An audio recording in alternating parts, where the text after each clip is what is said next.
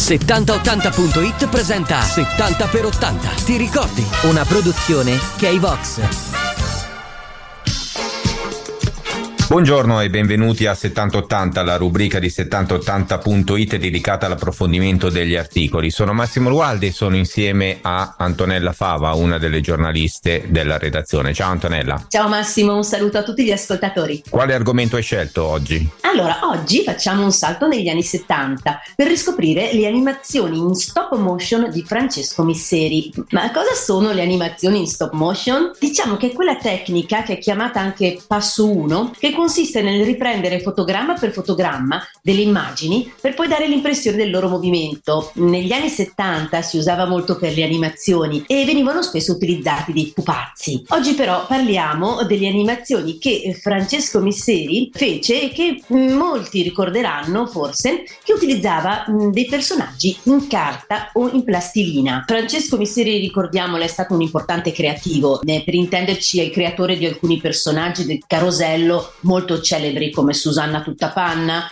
o la canzone Dolce Caramammina delle caramelle Ambrosoli. Sono sicura che non appena nomineremo alcune delle sue serie più famose di queste animazioni in stop motion, molti ricorderanno anche quelle, non fosse che per le musiche che le accompagnavano, che eh, erano quasi dei tormentoni. La prima serie che vogliamo ricordare si chiamava Qua Quao è andata in onda per la prima volta nel 1976. Aveva come protagonista un papero costruito con la tecnica dell'origami, eh, cioè era in carta ripiegata. C'è da dire che tutte le serie di Francesco Bisseri avevano dei punti di forza ricorrenti. Eh, le animazioni erano brevi, duravano 5 minuti a puntata, potevano essere quindi usate come riempitivo e erano storie che seguivano sempre lo stesso schema. L'elemento imprevedibile in genere era uno solo, eh, si trattava di un animale diverso incontrato ogni volta dal personaggio in questione. La caratteristica principale però era che tutti questi personaggi parlavano una non lingua, un linguaggio fatto di suoni onomatopeici in cui solo l'intonazione e il volume della voce, assieme al contesto, trasmettevano il senso dei dialoghi, se così possiamo chiamarli. Nel caso del papero qua quao, egli incontrava ogni volta un animale diverso, ingaggiava una specie di battaglia verbale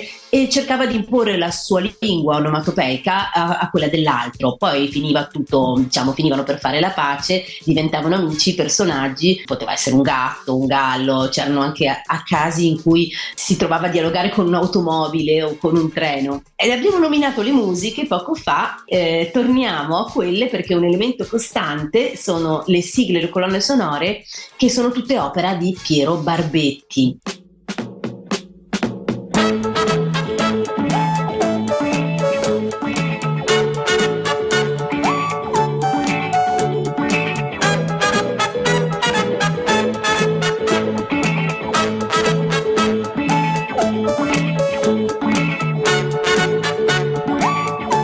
Principio per la serie Mio Mao. Questa volta i personaggi sono costruiti con la plastilina. La tecnica veniva chiamata claymation, viene chiamata, esiste ancora, e, e permette ancor più di giocare con le forme dei personaggi. La serie prodotta nel 1974 andò, andò in onda subito anche all'estero. Questa era un'altra caratteristica che derivava direttamente dal fatto di utilizzare un linguaggio onomatopeico, non necessitava di nessuna traduzione. Anche in questo caso lo svolgimento degli episodi era sempre lo stesso stesso due gattini, mio e Mao appunto, che giocano in un giardino anch'esso di plastilina, incontrano ogni volta un personaggio diverso eh, di cui all'inizio hanno paura e con cui alla fine fanno amicizia.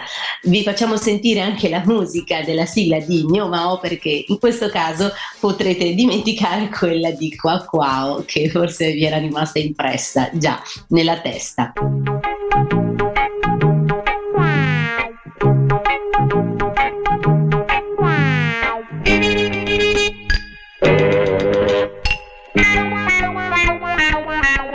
Yeah.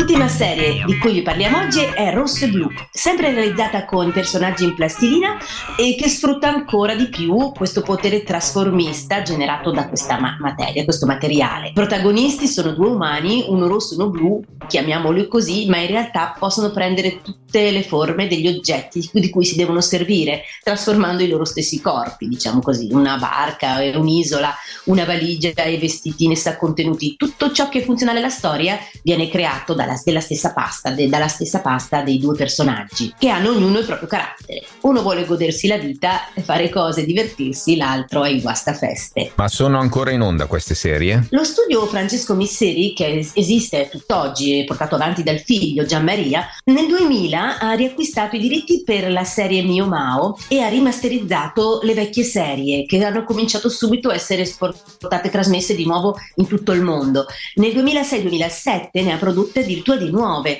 ehm, assieme alla rete britannica Channel 5 e anche di Rosso e Blu nel 2005 è stata prodotta una nuova serie a dimostrazione delle caratteristiche in un certo senso universali di questo tipo di animazioni che evidentemente piacciono ancora. Grazie Antonella per questo tuo ricordo decisamente profondo che hai riportato in evidenza. Ti aspetto alla prossima edizione di questo programma. Grazie, grazie Massimo, grazie a te e a tutti gli ascoltatori. Alla prossima. Avete ascoltato 70 per 80. Ti ricordi? Una produzione K-Vox.